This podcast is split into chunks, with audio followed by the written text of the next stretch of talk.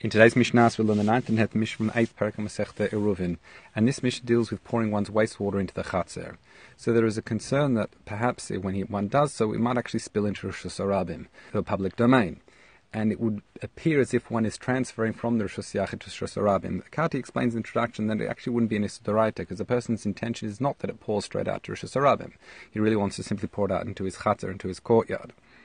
However, since nonetheless there's a, it appears as though he's transferring, and therefore we learn of the following restrictions. That is. If the chatzer itself is less than four by four amot, then aim shofchin betocha mayim b'Shabbos. You wouldn't be able to pour the wastewater into the chatzer on Shabbat. Now, why these dimensions? That is because the Chachamim estimated that if it was 4 by 4 amot, then it would absorb the water that one would normally use over the course of a Shabbat. If it is less than that, then it wouldn't absorb it. So two explanations. One is if it's less than that, it'll simply start begin to spill out to Sarabim and it runs into the issues that I mentioned in the introduction. Another understanding is that since it cannot absorb the water, one would be concerned that his chatzah will get spoiled and he might actually go and pour it directly into Sarabim, which would be prohibited on a biblical level of transferring from a private domain to a public domain. And because of that very real concern, the Chachamim said if it's too small, you cannot pour any of your wastewater into it. However, even if it is small, there is another way around it, and that is Elim kenai asu la uka machseket. If one dug a hole or a pit that could contain this water, that is able to contain sa'ataim, a volume of sa'ataim, which is approximately 26 liters, then that would be fine, because again, that runs into the estimate of how much one would use over the course of Shabbat. Not use of water, but simply the wastewater Uh, min hanekev hulamata. Now these pools they would have a overflow pipe, and what the Mishnah is telling us is this volume that it has to contain is below that overflow pipe. Now Mishnah says, but this pool, this that you're digging to contain the water that's spilling into the chatzar, can be bein mibachutz mimifnim. Mimifnim means you're actually digging that within the chatzar itself. Mibachutz means it's actually right next to you, the wall of the chatzar. However, the Mishnah says, if it is outside, then tzarich likmor, what you'd have to do is you'd have to cover it. Because if it is too deep or wide, or depending on the dimensions, if you didn't cover it, that pit itself would be considered a karmelis or reshut harabim, and you still wouldn't be able to transfer from your chatzar, which is a Rosh to any of these domains.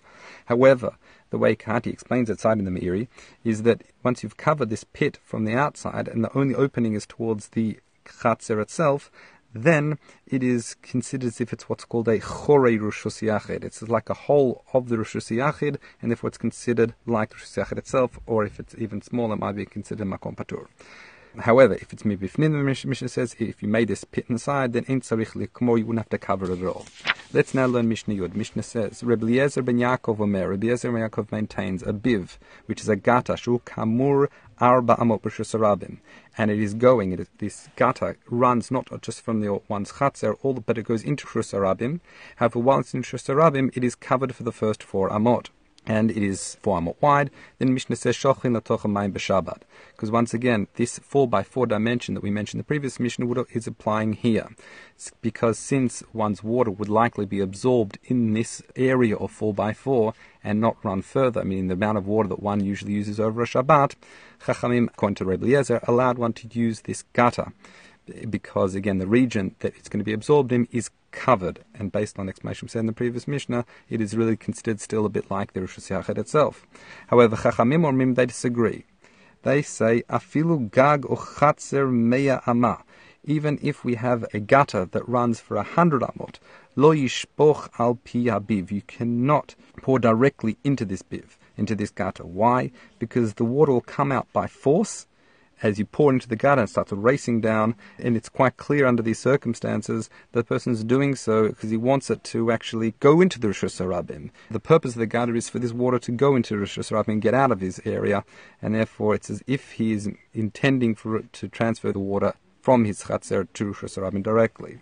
There's another explanation, however, that's not as direct, and that is since it comes out by force, someone would think that they've actually poured it close to the exit and uh, has intentionally poured it out to ensure the water can run straight out into reshut harabim. The Mishnah continues, however. If someone is pouring water onto a gag or towards a gag, meaning on Shabbat and not directly into the gutter, the hamaim yordim lebiv, and the water then runs from the roof into the gutter by itself, that would be a different situation. That would be fine.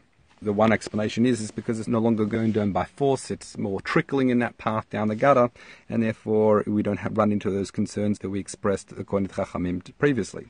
The Mishnah continues by returning back to this concept of pouring wastewater into one's chatzer. In other words, we've just finished discussing the gutter. Now we're going back to the topic of the previous Mishnah, which is pouring into the chatzer. We said it has to at least be four by four. Otherwise, it would be too small the region, and you wouldn't be able to pour it into the gutter. So the Mishnah finishes by saying hechatzer v'hachsadra mitzdarfim la'arba amot. Meaning the chatzer along with, say, a porch, those regions together combine to make four amot. Uh, those are the Mishnah today.